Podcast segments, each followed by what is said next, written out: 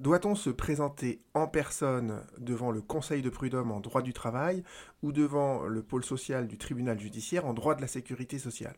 La réponse à cette question est non, et le Code du travail comme le Code de la sécurité sociale énumère les personnes que vous pouvez envoyer à votre place pour assister à une audience. Je vous résume tout ça. Dans le Code du travail, donc on vous rappelle d'abord que euh, bah, le principe, c'est le principe de l'oralité de la procédure. Les parties peuvent se défendre elles-mêmes, donc vous avez la possibilité de vous défendre tout seul devant euh, le Conseil de prud'homme, mais vous, avez également la faculté de vous faire assister et représenter. Représenter par qui? Eh bien, en fait, la réponse, elle se trouve dans l'article suivant. Euh, ça peut être un salarié qui appartient à la même branche d'activité, de la même manière, ça peut être un employeur qui appartient à la même branche d'activité, ce qui est un cas de figure assez rare. Vous pouvez évidemment, en tant que salarié, vous faire représenter par un défenseur syndical, et je vous renvoie à la précédente vidéo que je viens de faire sur ce sujet. Vous pouvez également être représenté par la personne avec laquelle vous vivez, que ce soit un conjoint, quelqu'un avec qui vous avez un, pax ou euh, simplement un concubin. Euh, et enfin, vous avez toujours la possibilité de vous faire représenter par un avocat. Euh, pour l'employeur, on considère qu'il peut également être représenté par un membre de l'entreprise euh, qui a été habilité à cet effet, qui a reçu en fait un mandat pour ça. Ce qui est très très important, et ça c'est vraiment le, point que vous devez retenir, c'est que si vous faites représenter par quelqu'un qui n'est pas avocat, vous devez lui donner ce qu'on appelle un pouvoir spécial. Un pouvoir spécial, c'est tout simplement, vous prenez une feuille A4, pardon, euh, prenez une feuille A4 et vous mettez euh, je sous-signé, donne euh, pouvoir à un tel de me représenter à l'audience du conseil de prud'homme à telle date, devant tel juge, etc. Vous faites quelque chose d'assez précis. D'accord? Et ce qui est précisé ici, c'est que vous savez qu'au début de la procédure devant le conseil de prud'homme, on essaye de faire une conciliation. Et si la conciliation aboutit, et eh bien en fait le procès n'aura pas lieu euh, puisque la conciliation elle met fin finalement à, l'instance qui s'était nouée devant le Conseil de prud'homme.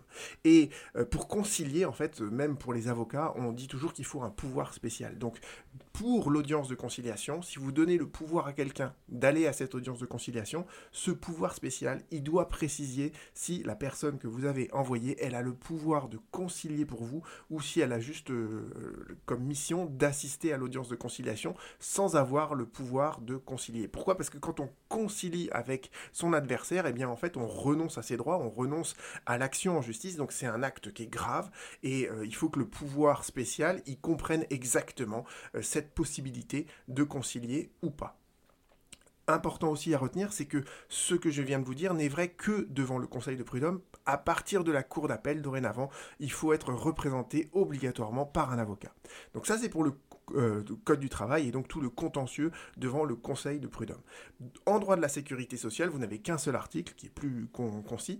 On vous rappelle le principe de l'oralité de la procédure. Les parties peuvent se défendre elles-mêmes. Euh, elles peuvent également être représentées par un avocat évidemment. Et en plus de ça, vous avez qui? Donc vous avez euh, les membres de votre famille. Vous savez qu'en droit du travail, je vous expliquais tout à l'heure, ça peut être que le conjoint, la personne qui, vit avec vous. Euh, en droit de la sécurité sociale, ça peut être le conjoint, mais ça peut aussi être un ascendant, euh, vos parents, ou un descendant, vos enfants. D'accord? Vous pouvez évidemment être représenté par votre concubin, votre euh, paxé, donc les personnes qui vivent avec vous. Euh, après, il est prévu que, comme un peu en droit du travail, ça peut être une personne, un salarié ou un employeur qui travaille dans la même profession, ou un représentant qualifié des organisations syndicales qui sont représentatives. Vous avez enfin ce cas de figure qui est assez fréquent en fait pour les organismes sociaux, que ce soit la caisse primaire d'assurance maladie ou la CAF, soit les caisses, elles ont un avocat attitré qui gère tous leurs dossiers, soit euh, elles se défendent elles-mêmes. Donc il y a un salarié de la CAF qui est habilité à gérer tout le contentieux de la CAF et c'est lui qui ira devant le juge, un ou plusieurs salariés. C'est de plus en plus fréquent d'ailleurs que les organismes sociaux se défendent eux-mêmes. Et enfin, il y a un cas de figure qui est très très rare comme en droit du travail, ce qui est très important, c'est que si vous donnez mandat à quelqu'un, vous devez lui donner un pouvoir spécial, d'accord Vous mettez encore une fois la feuille à 4, euh, vous faites une copie d'ailleurs de votre CNI, comme ça la personne qui se représente devant le juge à votre place, elle a ce pouvoir spécial qui montre bien qu'elle peut, euh, elle a été mandatée pour le faire. En dernier lieu, je voudrais vous dire, est-ce que c'est intéressant ou pas de se représenter tout seul devant le Conseil de prud'homme ou devant la cour d'appel, euh, devant le, pôle social du tribunal judiciaire?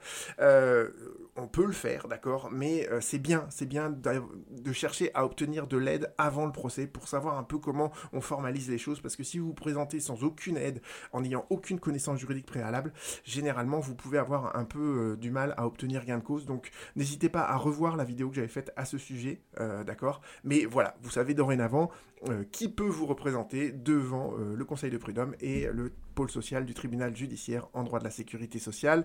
À bientôt.